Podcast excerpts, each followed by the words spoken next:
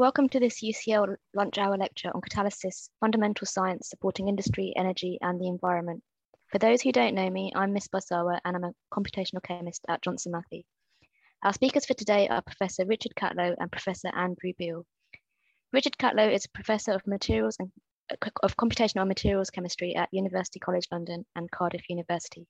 He's a Fellow of the Royal Society, a member of the German National Science Academy, the Leopoldina, and of the Academia Europaea. He served as Head of U C L Chemistry from two thousand two to two thousand seven, Dean of Mathematical and Physical Sciences from two thousand seven to two thousand fourteen, and as Foreign Secretary of the Royal Society from two thousand sixteen to two thousand twenty-one. His research programme is based on the development and application of computational techniques used in direct conjunction with experiment in probing the properties of complex materials. Andrew Beale is a Professor of Inorganic Chemistry and Group Leader at the Research Complex at Harwell. He is also a management group member of the E P S R C-sponsored U K Catalysis Hub. His interests lie in establishing structure-function relationships in materials, including catalytic solids and energy storage as a function of both space, of both time and space, using X-ray and optical spectroscopic and scattering methods applied under in situ and operando conditions. In twenty twelve, he co-founded Finden Limited, providing high-end characterization of solid-state functional materials spanning the fields of catalysis, energy, automotive parts, and pharmaceuticals. He's published over two hundred papers. Before we begin, I wanted to let you know that we will have some time at the end of the lecture for questions, and these can be submitted at any point during the talks by going to slide dot d o, which you enter into your internet browser, and entering the event code, hashtag U C L Science. I will now hand over to Richard and Andrew for their talks. Thank you very much, Miz Barr. Good. Well, thanks very much for the invitation to speak at this uh, Uh, lunchtime lecture series. Uh, what uh, Andy and I, I think, are hoping to do today is, is really perhaps two things. It's first to show how um, fundamental science has developed over the years into powerful tools for applications in industry. And secondly, to show the absolutely key importance of catalysis in the economy and indeed in society in general. But anyway, first, what is catalysis? Well, here I'm attempting a definition. It's a process whereby chemical reactions are accelerated by a reagent, that's the catalyst, that isn't actually consumed in the process, although it may be and often is degraded. Uh, and then just a few basic facts about it. It is the basis of the chemicals industry. We couldn't have a chemicals industry without catalysis. And there's a figure here underpins over two hundred billion of U K G D P per, uh, per year. It's absolutely vital for the simplest uh, for all but the simplest life forms. And the fact that I'm speaking to you at present is because chemical processes catalyzed by enzymes are taking place in my body. And it's essential for the nutritional needs of the majority of the world's population. We could not support Uh, the current global population without catalytic science. Now, it's a molecular process, and here is one absolutely vitally important example. This is nitrogen fixation, a very simple piece of chemistry. I'm going to try and not to burden you with much chemistry, whereby nitrogen reacts with hydrogen to make ammonia. And one of the milestones in catalysis was in nineteen ten when the Haber-Bosch synthesis process was developed. It's a catalytic uh, process. And we now know how it works. It's rather simple chemistry. The catalyst, as you can see in the graphics here, prizes open the nitrogen molecule into two nitrogen atoms, and hydrogen atoms are then added to it to make ammonia. And I just mentioned a minute or two ago about the importance for the global population. Well, there is a, a, a reliable statistic that we could not support um, half the world's population if it weren't for nitrogen fixed by this process. So the Haber-Bosch process allows us to support half the global population, the nutritional needs of half the global population. Now, my work in catalysis has been all about trying to understand catalysis at the molecular level. That's the fundamental challenge. And what do we need to understand? Well, we need to understand the structure. Perhaps if catalysis is taking place on the surface, that's what we call heterogeneous catalysis. We need to know something about the surface structure. We need to know the structure of the active site. It will, the catalytic process will take place at particular points, say on a surface or within a solid. Uh, and we need to know that structure. We need to know how molecules get to and from the active site. Once they're active, the active site, we need to un understand the reaction mechanism, how the molecules rearrange and bonds are broken and made. Then we need perhaps to understand how we synthesize a catalyst, and then, of course, how they can evolve and deactivate. Now, what I'm going to argue is that by developing this understanding, we can optimize catalysts and design new ones. And there are good examples where this has taken place. Now, my speciality throughout my career has been computer modeling. And computer modeling is a powerful and essential tool for gaining this understanding. Uh, now, just a word about modeling. Uh, I said I've been involved in modeling throughout my career. And early on, people kind of wondered what this computer modeling was all about. And in fact, I've argued, uh, and I think it's now accepted, that computer modeling is just a modern form of what scientists have been doing for thousands of years, that is building models. And why do we want to build models in science? It's because they scale objects and processes to size and time scales that we can understand. They can take us from unimaginably small things like atomic nuclei to unimaginably large like galaxies, and for incredibly short time periods to incredibly long. And that's really the power of modeling. On the left-hand side here, you see actually a model of galaxy formation, marvelous work of Carlos Frank, a good friend of mine at Durham University. But let's just think a bit more about computer modeling. And I'd argue that it bridges theory and experiment, because the fantastic achievements of science over the last few hundred years have allowed us to understand the fundamental factors which control many physical phenomena. We now have a lot of information about the forces between atoms, and this allows us to do what we call molecular mechanics, to predict how structures of collections of atoms, molecules or solids. We understand the basic theory of electrons in atoms, that's quantum mechanics, so we can understand how chemical bonds form and break. Now, if you look at other areas of modeling, interactions between planets, stars and galaxies, that's driven by gravity and relativity. Uh, and we understand the basic theories of fluid flow. So we can feed all this information into a, the, we can exploit the power of modern computers. Uh, and this allows us to use this theory to construct models of complex real systems. And we've done that in catalysis. This is a model of what we call a mesoporous silica catalyst with metals deposited on, on the inside, uh, and that was developed by colleagues of mine at the Royal Institution. Now, let's just think about how computational catalysis has developed impact. Now, if we go back to the early days, perhaps in the late seventies, eighties and the nineteen nineties, Uh, U C L R I and other teams, I should say, around the world developed the modeling tools that allowed us to understand catalysis at the molecular level. And they showed that they work. And that was included, that was funded largely by research councils, but also industry. Johnson Matthey have been generously supporting my research program since oh, the late nineteen eighties. Uh, then we, uh, I developed, uh, or my group developed collaborations with the Daresbury Laboratory over the development of a very powerful piece of software, the ChemShell code. I'll say a few words about this, more words in a minute.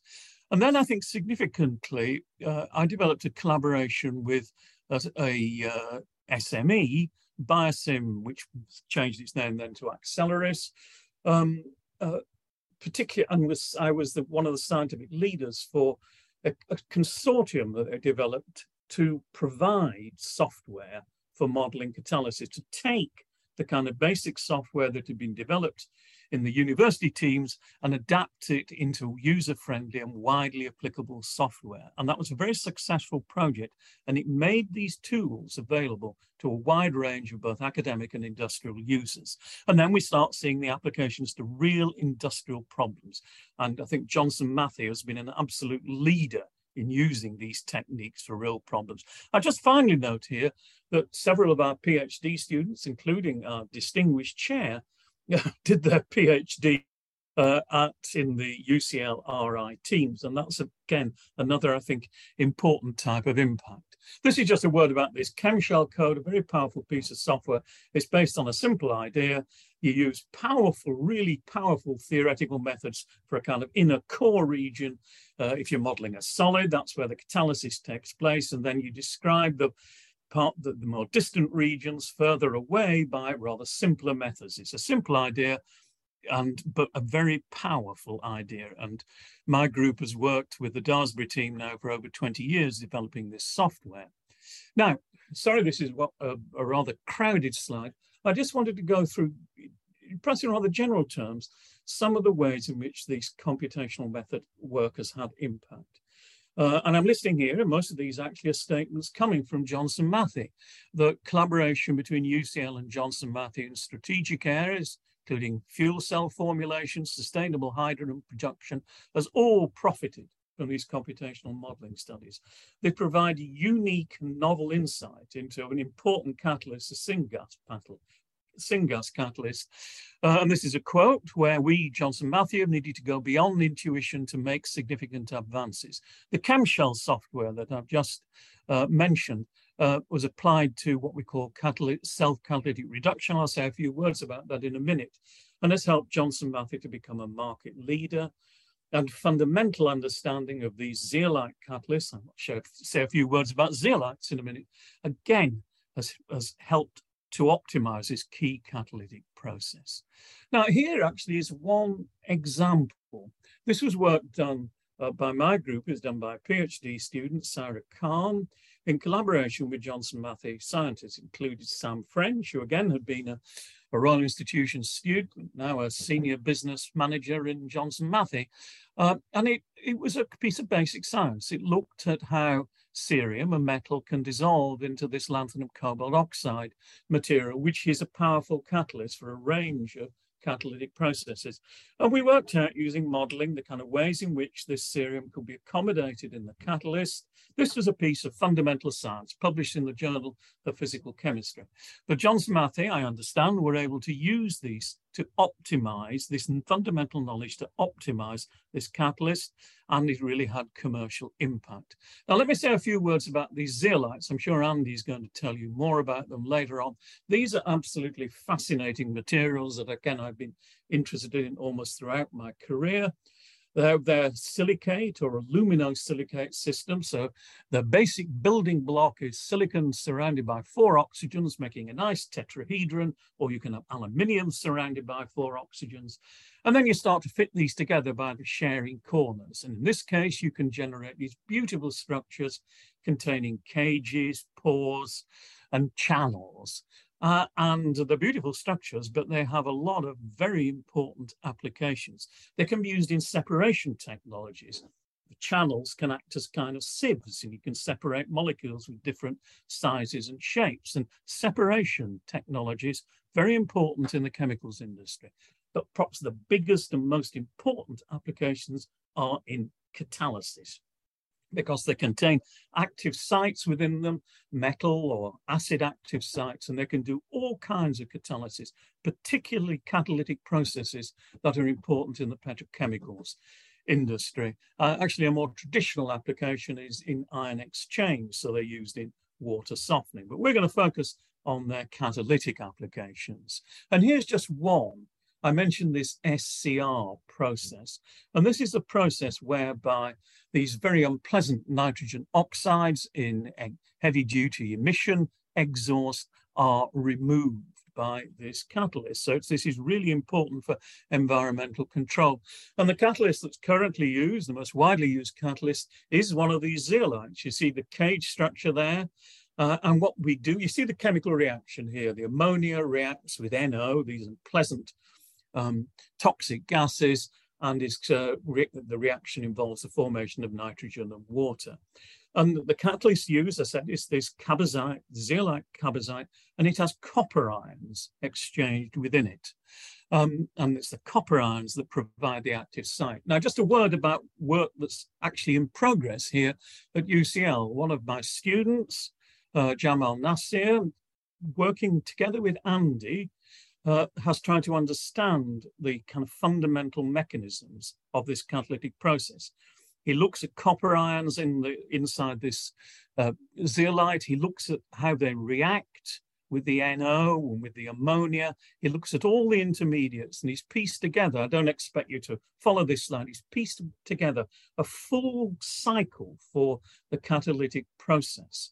Um, this is work that's just been completed. And this again, will, this fundamental understanding will allow us to improve these catalysts. Now, what I want to do now is talk about some of the current challenges, rather briefly, and some areas where I'm sure they're going to be future impact. I'll talk a little bit about what I call the C O two challenge, about a circular plastics economy. I won't have time to talk about biomass utilisation, although it's crucially important, but I will talk a bit about greener ammonia. Now, a word about the plastics challenge. I'd like to thank Matt Davidson from Bath University for um, uh, letting me have these slides. It is a huge challenge. Here's just some statistics.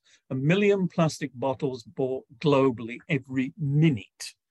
And then each person on the planet will generate twice their body weight of plastic waste every year by twenty fifty if we continue the business as usual scenario. Here are just some more statistics um, about comparing to the plastic uh, Conduct plastics in the environment in two thousand fourteen with two thousand fifty, and probably just concentrate on the second one down there, the ratio of plastics to fish in the ocean by weight. And uh, two thousand fourteen it was one to five, so the weight of the fish was five times that of the plastics. The business as usual scenario said there'll be the weight of plastics in the ocean will be the same as that of fish in twenty fifty. So again, it brings home the scale of the problem. Uh, there's a lot of data on this slide here, and I just want you to concentrate on the figure on the bottom left-hand side, because that shows the projected increase in plastic production in different regions of the world. And look at the bit in yellow, that is the Middle East and Africa. Now you see at present it's pretty low, uh, but it increases to be probably the biggest, this is the business as usual scenario, the biggest quantity of plastic uh, production will relate to Middle East and Africa. And this makes a, it makes a very important general problem that we will not achieve global sustainability unless we look at what's happening particularly in Africa, where the population is going to double in the next twenty-five, thirty years, and where there is rapid economic expansion. Anyway, this is what we've got to move to in plastics. We've got to design and produce them, we've got to use them, but then we've got to recycle and reuse, and only with only a small amount going into the environment. Now that's not what we do at present. And to do this, there are technical challenges all the way along the road, and we will need catalytic processes for enhanced effect, effectiveness. We'll need energy efficient processes, they need to be robust and benign, we'll need self-healing materials, we'll need program degradation and chemical recycling. All these are challenges for catalysis. Now, the C O two challenge, I'll be very brief here. Uh, we all know of the issues relating to climate, so I'm not going to um, say anything more about that. Um, but I do want to say a couple of words about C O two as a carbon source and the importance of sustainable hydrocarbon fuels. Um, C O two will be needed as a carbon source in the post-fossil fuel area. We're all using and wearing products made out of carbon. Um, those are coming from the chemicals industry. The sources of carbon for the chemicals industry are at present mainly fossil fuels. That cannot continue. We need other carbon sources. C O two and biomass will become carbon sources. And then C O two hydrogenation, the reaction of carbon dioxide with hydrogen, will be needed to produce fuels and chemicals. For example, aviation fuel will almost certainly need hydrocarbons, um, certainly for long haul flights, uh, and to, to, to develop sustainable aviation fuels, we will need to uh, need to develop efficient C O two hydrogenation catalysts. Now, let me say a few words about the ammonia synthesis and towards a greener ammonia. And I'll highlight the work here of uh, Konstantinos Zinalikou Yazdi, who worked in my group here at U C L a few years ago in collaboration with Justin Hargreaves um, at the University of Glasgow. And again, this is the chemistry we're looking at, the simple, simple chemistry, the reaction of nitrogen, molecular nitrogen with molecular hydrogen to form ammonia. And as I said, an absolutely key process. And at present, we have to do this at high temperatures and high pressures. It's a sluggish reaction, and we really need to force the chemistry to happen. And that means it's pretty energy intensive process. Now, can we do something cleverer? Well, again, I'm just, I showed this slide before. This is what the Haber-Bosch process does. It prizes, the catalyst prizes open the nitrogen molecule. And that's why this is such a difficult chemistry. I sometimes call it sledgehammer chemistry, because nitrogen, the N N bond, is just about the strongest bond in chemistry.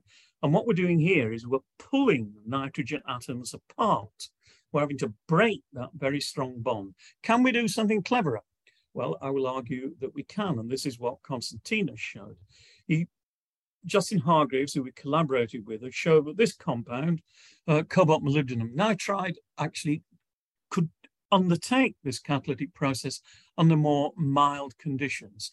And what Konstantinos was able to show is that this catalyst could trap a nitrogen molecule on its surface and then could start to add hydrogen atoms to the nitrogen molecule before you break that very strong bond. And you degrade that strong bond into a weaker bond by adding hydrogens, and then you break it. So this is what we call a non-dissociative mechanism. And we think this is the key to getting um, greener ammonia synthesis. Now, just before I finish and pass over to Andy, just a few reflections. To achieve maximum impact, I think we need, we need to do a lot, but here are three things we need to do. Exploit the latest techniques and infrastructure, use all the digital capabilities, and collaborate and coordinate. And here's an example of collaboration. The U K Catalysis Hub, uh, Andy and I are both very heavily involved in. Um, it's a consortium of over forty university groups, uh, and currently it has the structure shown here, three main themes. I'll not go through them, but the point I'm making is that this, this has proved a really effective mechanism for collaboration, for bringing groups together throughout the U K. And this is what we're going to have to do uh, to develop the impact that we need. Here's an example of technology. This is the Archer two National Supercomputer System. Fantastic piece of technology at the Edinburgh Parallel Computer Centre, and it is being used very effectively for computational catalysis and many other things as well. And here are, it's the an aerial view of the Harwell Science and Innovation Campus, where we house our major facilities, the uh, ICIS neutron and muon source, the Diamond synchrotron source, the Central Laser Facility, all of these being used very effectively for catalytic science. And on that note, I will pass over to Andy. Let me stop sharing my screen. So over you, to Richard. You, Andy. Thank you very much. And I will now try and share my screen. So I assume that's right. No one's complaining at this point. That, that looks good. Thank you, Miz Barr. Yes, and thank you again, Richard. Um, a good point there to uh, finish. So my first slide is, a again, a perspective from the Harwell campus um, from the other angle. And I've highlighted what Richard pointed out at the end of his talk. Uh, let me just see if I can get a pointer there. Uh, basically, we have this ring shaped structure here, which is the Diamond light source, and then we have uh, Central Laser Facilities and the ICIS neutron source. Um, and what you can see here in the top right-hand corner are some other organisations that have a footprint on the Harwell campus. Um, I'd like to point out particularly Johnson Matthey, because one of the um, uh, the collaboration between U C L and Johnson Matthey uh, has led to greater engagement of Johnson Matthey with these central facilities. Um, so these central facilities are government funded to the tune of, uh, particularly the Harwell campus, something like one hundred and fifty million pounds a year. But about five years ago, Johnson Matthey contributed to the building of this centre here. So this is the uh, Electron Physical Sciences Imaging Centre, and this was a joint investment from Johnson Matthey and uh, S C F C. So that's the funding council that's responsible for budgeting or spending the budget, for example, on these facilities. Uh, the good thing for U C L uh, employees, in fact, anywhere in the country really, I mean, it's only sixty miles from from London to get here, so it's only about one hour on the train. Uh, but actually, I'm based here permanently because I work a lot with Catalysis Hub, which is also housed in this building here. And um, we have a startup company that was started about ten years ago, so it's its tenth anniversary this year, which is also on this campus. Um, so in fact, as you'll see, around the campus here, there were quite a few other buildings, and that's a bit of a mixture of uh, U K R I-funded uh, capability as well as private enterprise. So this Harwell campus actually houses several thousand people, about three thousand people. So uh, mainly because of the presence and capability of these facilities. Um, to look at, indeed, you know, mat- materials properties, be they biological or, or physical. So what I'm going to focus on today is primarily is synchrotrons. So synchrotrons are very bright light sources. The U K invests in, in two of them, primarily synchrotrons. So the Diamond light source that you saw in the previous slide, and this one here in France, near Grenoble or in Grenoble, called the uh, European Synchrotron Radiation Facility, so E S R F. Why are they so useful? Well, if you look here, this is the emission profile of a synchrotron, and we compare the emissions, and what we have here is the photons, if you like, per unit area per second. Um, and then we have what's known as kind of uh, an infrared lab source, so basically an infrared instrument that you might find in a typical lab, and also with an X-ray source, a molybdenum X-ray source. And the key thing you note here is that this emission from the synchrotron is not only more intense, but it's continuous. So you actually have the ability to tune or choose a wavelength to study a material of interest, and in particular some of the beamlines or some of the facilities, and I'll show you a beamline in a minute, actually have incredibly bright uh, sources, or in fact are incredibly, incredibly bright sources, and that allows us to interrogate samples with either nano beams, because obviously we try to get, when you get a very small beam size you often lose some of that intensity, but of course if you've got a lot more to start with, you've got a lot more chance of imaging something small, or of course with a high time resolution. So here we're talking milliseconds, uh, microseconds, or even faster. So they're very versatile facilities. And the other thing that they're very versatile at is that we can create a sample environment to actually study material in its, let's say, near as possible, native environment. So what we've particularly focused on over the last few years, so this is primarily myself, but also in collaboration with Professor Catlow and Professor Sanker from U C L, is actually studying materials as they do something, and having this infrastructure is critical. So not only are there bright light sources, but there's plenty of space to mount a sample environment, to create the environment that we're wanting to study the material in. And typically what's not shown on here, but you will see the results of later on in this presentation, are these very sensitive detectors. So they're state of the art. They are very sensitive, able to process a large volume of data uh, within a very short time frame. Now, one of the philosophies that we have when we study materials is that we want to actually verify they're doing what they're intended to do. So in order to verify that they're doing what they should be doing, we have to actually do what we call operando measurements. So for catalysis, that means that we take our sample and put it in a microreactor, which is just a very scaled down version of what's used in an industrial setting. And then what we do is that we pass our reactive gas over the catalyst, and then we convert it into a product. But what we're doing when we're doing a measurement with the X-ray source, so we might be looking at how, for example, the molecules in this uh, gas react with the surface of this catalyst that Professor Catlow identified as being so important. And then we're trying to see how that material responds. And if we understand how it responds, we are able to design either more stable or better performing materials. And how do we do this? Well, once we measure this change, so here this is an X-ray absorption spectrum that's being kind of converted into a, a distribution function. So we can see some intensity with uh, time on stream. So after seven minutes of reaction, we see this increase. Well, basically, we can actually show that seven minutes into reaction, when we're monitoring this um, outlet, so as the catalysis is taking place, we can sort of see that seven minutes seems to coincide with the formation of a product of interest, in this case, benzene.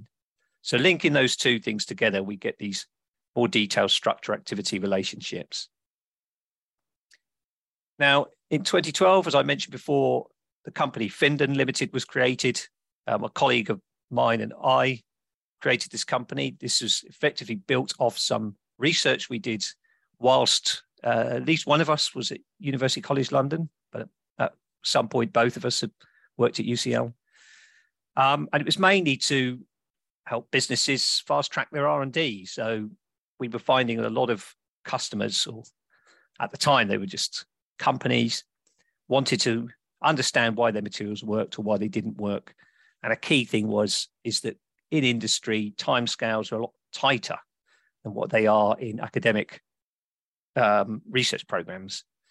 So normally we talk about turnarounds of days to months, whereas of course in academic research, it's important to actually get things well understood. So therefore it takes a bit longer.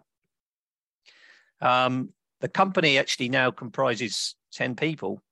There's one face missing off here, but trust me, there's ten. Um, so what we have is a mixture of uh, skill sets that complement our business. Um, a key thing is, is that practically everybody on here, no, except two. So Stephen Price and Panos are all ex-U C L graduates, or undergraduates in some way, shape or form.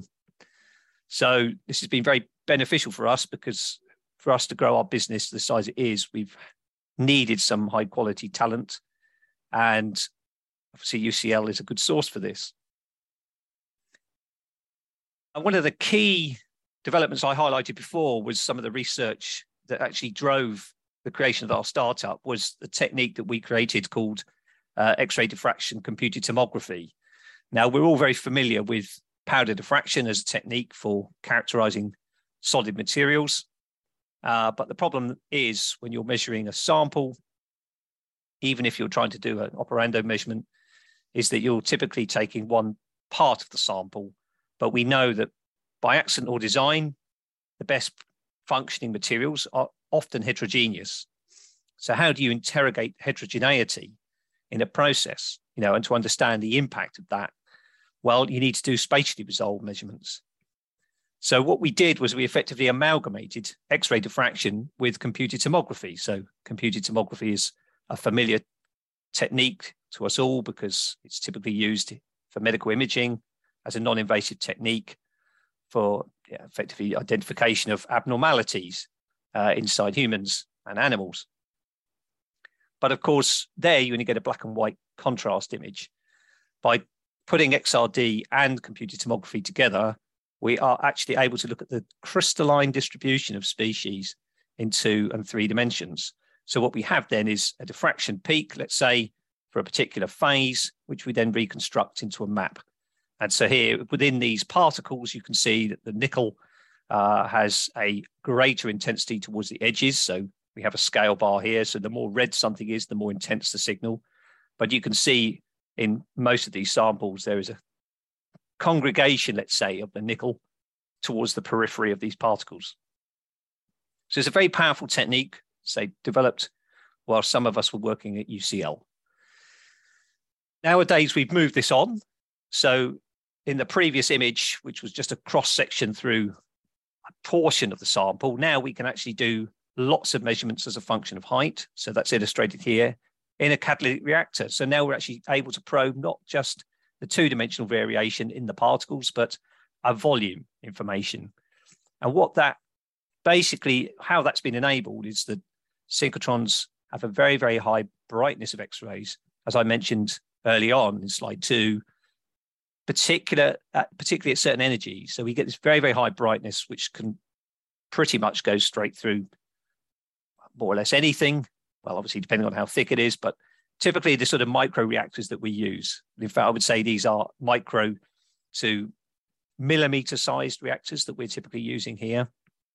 And then we're able to profile a volume within a reasonable time frame for solid state change. And here we're looking at changes before and after. So you can just see the distribution of these materials, which we've identified from this technique. And then when we do some reactions, so partial oxidation of methane, we can see, for example, the nickel oxide is reduced to nickel metal, mainly at the top of the sample, but there's still some nickel oxide at the bottom. So we're able, by doing this kind of profiling over the period of one hour, we can see a difference in the composition of the material and then relate that back to catalytic performance. Now, the neat thing is here is that nowadays we're able to screen over a million diffraction patterns within a reasonable time frame. How has this been employed? Well, we have a collaboration with B P, who form part of a what's known as the Fulcrum Bioenergy Consortium. Uh, at the moment, they are involved in a uh, development of a plant, uh, which is actually dedicated towards creating sustainable aviation fuel using this reaction called Fischer-Tropsch. So what they're doing is effectively decomposing rubbish, and they're taking off the C O and the hydrogen, known as syngas, and then they're turning this into Fischer-Tropsch. And here's an example of Fischer-Tropsch uh, diesel oil here versus the, the standard sort of diesel oil that's come from oil refining. And you can see here that the purity of this Fischer-Tropsch oil is far greater quality. It burns more easier. It has less uh, emissions, less noxious emissions, um, because it's produced in this, let's say, more clean way using this, this technology. Now, we're not directly involved in this work, but we are providing underpinning information. So we're taking some of the catalysts that they use in the industrial reactor, or model catalysts, I should say, using the industrial reactor. And we're actually looking at the distribution of the key component in here, which is cobalt metal. So because they're using these types of material on a large volume, they're not using micro scaled quantities. They're now using uh, kilograms of the catalyst, and these need to be preformed into millimeter sized objects. And we can apply this X-ray diffraction imaging technique, and we can look at what happens as you reduce the sample and then start to carry out reaction. And as you can see here, looking at these representative cross sections, we can sort of see differences in color. So you start to see, for example, one of these phases at the beginning disappear under activation, under reduction conditions, and then start to reappear again during reaction. And this is not good, because we're able to kind of control the environment. We can see that during reaction, we started to see this recovery of this oxide phase, particularly at the periphery of the sample. Uh, so this is just a summary of the total um, different forms of cobalt in the sample as we do the reduction and oxidation. And again, if we just take a sum of the total signal, we can see that the oxide phases increase uh, as we carry out reaction. And that was a key finding here, that we can actually see that there's a buildup of those oxide components. Well, in fact, it turns out there's a buildup of the metal components on the outside, which actually become oxidized during reaction. And so we can come up with models like this to sort of say that actually these species on the outside become oxidized, and actually they're not very good for reaction. They're not giving us our sustainable aviation fuel, which in this case would be hydrocarbons. They are actually producing just methane. But the good thing is, is that when they produce methane, they also produce water, which leads to their reoxidation. So what you see is, is that the methane trace and our uh, catalytic test spikes because of those small particles at the periphery of the sample, but then they become oxidized and they stop carrying out the catalysis that we're interested in. Whereas the elements that we are interested in, in particular, this case, the higher hydrocarbons, are actually stable. Uh, to deal with these large volumes of data, the good thing with Finden is that we are eligible to apply for funding from various sources um, as a small medium enterprise. Um, a collaborative project, again, with U C L has enabled us to apply machine learning to squeeze the data processing time down um, from a matter of several hours, um, even months, of these large volumes of data. Remember, I said we had something like one million diffraction patterns into now a matter of minutes. So basically what I have here is just some what we call ground truths. So when we carried out these this analysis of one million diffraction patterns, we carried out sequential analysis. So each of the diffraction patterns was analyzed, having fitted one, and then you kind of use that as a base fit and then just extrapolate to the remaining nine hundred ninety-nine thousand nine hundred ninety-nine. And you can actually get a ground truth for all the components. And you can then use all of that information, those observations, to train a machine learning uh, algorithm. And what we can sort of show here is that we have a very, very um, faithful representation of the real system. So the difference between what we sort of determine in the standard fashion and what the machine learning algorithm has been able to determine is very accurate to within a very, very high degree. So as I mentioned before, if we then extrapolate this over large volumes of data, we can see that we can make significant time savings. And of course, as you can imagine, if this is taking us several hours to conventionally squeeze these data, uh, when we're actually doing measurements at a synchrotron where we typically run for two or three days, it would then not be possible to analyze data in real time. And of course, to drive the experiment, and hence this particular application of machine learning, we think is very powerful for effectively enabling our business, but also enabling us to produce scientific output, which is actually a good way of uh, highlighting some of the research that we're doing and our capabilities.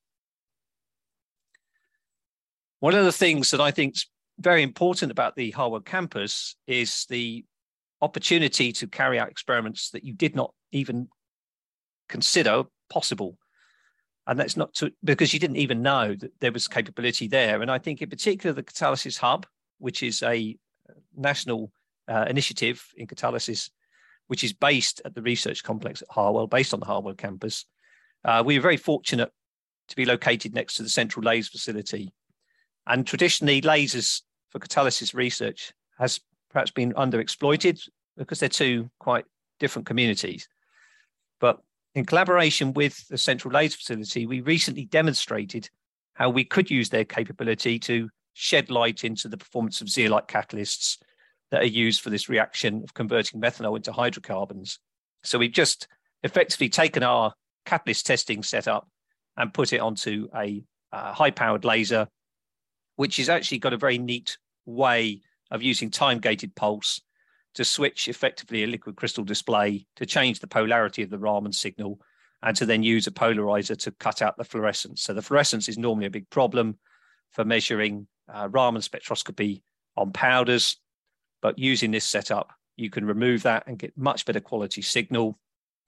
And then we can see, for example, that as we're carrying out some catalytic experiment, so we're looking at the conversion of methanol as a function of temperature on a porous zeolite material, and what you notice here is there's this dip in the methanol uptake. So the samples are consuming methanol at this point here, but suddenly they stop consuming the methanol. And then we can actually look at the Raman spectrum evolution with time. And a key thing we notice here is this band here at fifteen fifty-one. And this allowed us to actually identify that, yes, you know, we see some of these other components here that are necessary for com- converting the methanol into the hydrocarbons that we're interested in. But actually, a key thing at fifteen fifty-one are these species here, which are known as polyenes. And these polyenes actually block the active sites of the zeolite and stop it working. And a good thing, again, about the Catalysis Hub is that we have the opportunity to collaborate with experimental and theoretical, theoretical um, or computational chemists. And the good thing about this collaboration was we could not actually identify some of these Raman bands without spectral simulation. So, for example, some of these species here are very difficult to measure experimentally, but they can be simulated. And the correspondence now between simulation and experiment is very, very powerful, such that we can even use Ideally, we now have a project trying to use these observations to predict topologies of zeolite that don't deactivate in this way. Uh, finally, just a few words really about where does this in situ operando approach sit in the current thought processes, let's say, of catalysis researchers. Well, very handily, I have this diagram here, which shows that in this depiction, at least, it stands central to the all the elements you would say uh, are kind of fairly standard um, kind of aspects of catalysis research.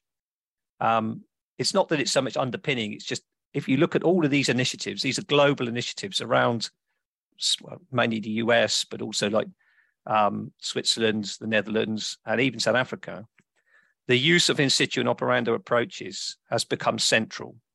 So the idea is that it's very difficult for us to design a catalyst or prepare a catalyst at this point and then study it just by simply measuring in a lab under very simple conditions. It's very difficult to then understand with catalyst testing how you actually effect a better catalyst or understand how you can improve its performance.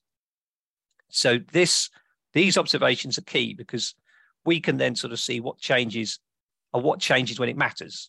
So hopefully in the examples I've given you today, I've been able to show there's been a change in a spectrum or a pattern that coincides with a particular uptick in activity or downward turn in, in activity. So this, this philosophy, I think, is, is very key now in the, perhaps the leading uh, initiatives on catalysis research. So there's always an element of in situ and operando characterization. Um, but of course, you know, it underpins the whole aspect. There, no one of these aspects alone is sufficient to develop new catalysts and new catalytic processes.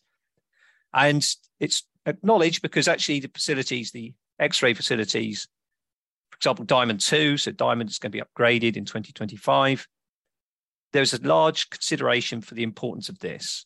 So it's very much on the roadmap. So providing in situ and operando capability is absolutely critical for effective new catalysts for yeah, the future. Of course, um, increased brightness of sources does give multiple benefits. Uh, so effectively, we can collect what I hope that you've seen today, particularly in the X-ray diffraction imaging, is hyperspectral data.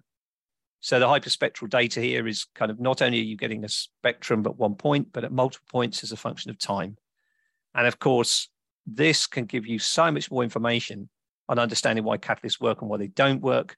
But of course, there are challenges in this. So we're going to have this, this big challenge of how do you squeeze all of this data and extract something more meaningful. And I should like to highlight that there are opportunities for scientific service providers in this regard. So what you find is that synchrotrons are very good at providing a national facility, and companies know what they would like to learn about their systems, but not necessarily how. And actually, that's where Finden has demonstrated that there's, there's scope and opportunities here. But actually, with more facilities, with increased brightness, there's going to be more opportunities. So this is a time, I think, for scientific service providers to assist here. And finally, I'd just like to thank um, a lot of the people who were involved in this work, both from my section of the talk and from Richard's section of the talk. And finally, thank you all for your uh, kind attention. Thank you, Andy and Richard. Um, we've got some time for some questions now. So I'm just going to have a look at, at Slido, and there is still some time to, to submit questions. So if you've got anything, please, please do. So coming on to um, the first question, um, I guess this is for Richard. How, how viable are C O two capture techniques? Um, I think if you look at um, concentrated sources, for example, uh, like a power station, um, there are really quite effective C O two capture technologies. Um, I think the real challenge is going to be developing viable direct air capture technologies. Now, there are there are air capture technologies, but how generally applicable they're going to be is, I think, still an open question. So I think that's, I think one can actually be optimistic that if we can have sources of cheap energy, cheap sources of energy, then it will become possible to do direct air capture. But that's where I see the big challenge. Okay. Um, the next question: um, what role with, will catalysis play in in hydrogen production? don't know when, Andy, you want uh, to? Sure, yes. Um, well, I think, you know, catalysis can play a, a big role in this area. So I think, you know, we're used to the different colours of hydrogen now. So I think blue hydrogen, where we're effectively using steam reforming of methane. I mean, this is clearly how we're mostly generating hydrogen at the moment. But of course, there is a push more towards the green sort of technology. So looking at, um, well, at least using sustainable methods to generate hydrogen in the first place, maybe from like water splitting using electrolysis. But there's quite a few um, different colours in, be in between, depending a bit on the technology. But I mean, one thing is clearly important that we um, push for making these uh, processes sustainable as possible. And that may mean that, you know, hydrogen, I think, is going to be uh, as a fuel. You know, we have to think about carefully how best to exploit this. But the, there's lots of catalysis routes, let's say, to take you to hydrogen. You know, in fact, you could argue it, it, it, all of these processes for hydrogen generation involve catalysts at some point. And I suppose one of the other nice things with um, cataly you know, using catalysis to generate hydrogen is that they're often producing something else valuable at the same time. So if it was, for example, methane, uh, you can actually split that into high purity carbons or even chemicals. Because I think that's another thing we have to bear in mind, is that as we move uh, away from fossil fuels, we have to think about ways to generate the sort of chemicals that we take for granted every day that underpin this two hundred and twenty-seven billion pound industry. Mm. And I think catalysis can be absolutely essential for that. Okay, um, the next question, um, I guess this is to, to, to both of you actually. How, how important are techniques such as machine learning in the design of new catalysts? Well, a uh, brief answer, and thanks for the question. I think they're going to be very important. I mean, machine learning, for instance, is beginning to make major contributions to the whole area of, of computational modeling, including computational catalysis. But I think machine learning more generally will assist in the optimization of materials for um, catalytic processes. In fact, there's a group in Berlin led by Matthias Scheffler that has already demonstrated that you can optimize a you, you can optimize catalytic systems uh, using machine learning. Very, very nice piece of work. So I think the answer to your question is it's going to play an important role. You know, how big a role, we don't know, but it's going to play an important role. And then pass over to Andy, because I mean, your work showed how it assisted with the, the crucial area of data analysis. Yeah, absolutely, Richard. I think that's right. I mean, of course, always the big challenge is training data sets. Yeah. But nonetheless, yeah. Uh, so I think with some data, some types of problem, that's a bit easier than in others. But nonetheless, it's clear that the proliferation of machine learning um, interest and capability is not for nothing. I think there are definite gains to be had here. And as highlighted before, I mean, you know, we've got increasingly more powerful computers to process data or to generate data.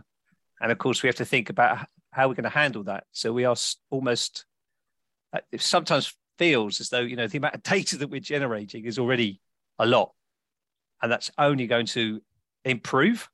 so, so I think, you know, machine learning, I, I see has got a, a very valuable role to play. And it, it's quite amazing how, in our experience, how generally applicable it was. And I think one of the things that we tried to do was try to push machine learning to do, well, we found it very, very powerful for prediction as well as, you know, sort of post-analysis. So in other words, if we design pretty robust algorithms that are trained, can we then forward project the data such that, you know, we don't have to do the experiment? Okay, so thank you for that. Um... I guess, Andy, you've touched on this already, but yeah, so you know, the techniques that you, you, you've been using collect a, a large amount of data. So how is this stored and analysed, and is this process automated? Uh, to, to various degrees, it is automated. There's always a certain element of uh, human involvement, so they're not totally automated at this point, and that's partly because um, a lot of the systems we're looking at, we don't really look at the same systems over and over again. I think when systems are well studied, then I think, you know, you could say that there, there's an automation pipeline potentially available there. Um, one of the things that we did with the diffraction imaging was, because you're generating so many images, that's ideal for machine learning. And there is, because we're not the only people doing this, there is infrastructure that take the raw data. And the first thing you've got to do is, because you're collecting an image, is to squeeze that down into a simple ASCII. And that, of course, um, is actually very computationally demanding. And of course, it does throw up the question about when we talk about making data available, which of course we're now obliged to do where possible. Um, you know, what form is that data in? Is it in the original form or is it in the squeezed form? I mean, the good thing is the facilities have to deal with the original data, and we generally then tend to deal with, with the squeezed data. But that, again, is a bit dependent on the types of measurement we're doing. So sometimes you're getting data off the facility that's already in sort of an ASCII format. Um, and there, actually, it's the processing pipeline doesn't need to be as automated. Um, but, you know, the plan is to try and automate these things as much as possible. And I think this is a general um, philosophy, let's say, at these national facilities, is that they would like to engage more widely with users. And of course, people have different experiences.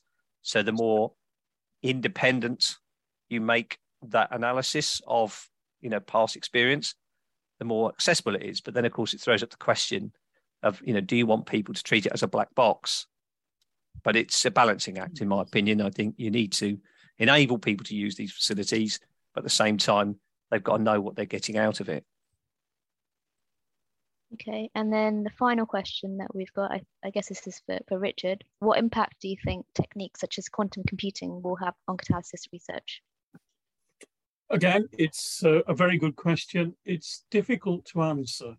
Um, we don't yet know the extent to which quantum computing is really going to have impact on computational chemistry and physics and materials. I mean, the computational catalysis essentially is, kind of synthesizes those three areas. Um, I think there is the prospect of very, very considerable impact. Um, I think particularly in kind of optimization, in trying to predict the optimum structures of systems, quantum computing is likely to have a big impact there. It may have an absolutely enormous impact. We don't really know at present. Um, uh, there is a project, in fact, established by E P S R C, a collaborative computer project, which is exploring um, the role that quantum computing is going to play in computational chemistry, physics, and materials. And perhaps in three or four years' time, we'll have a, we'll have a better feeling. I think it's likely to have, it's almost certain to have an impact.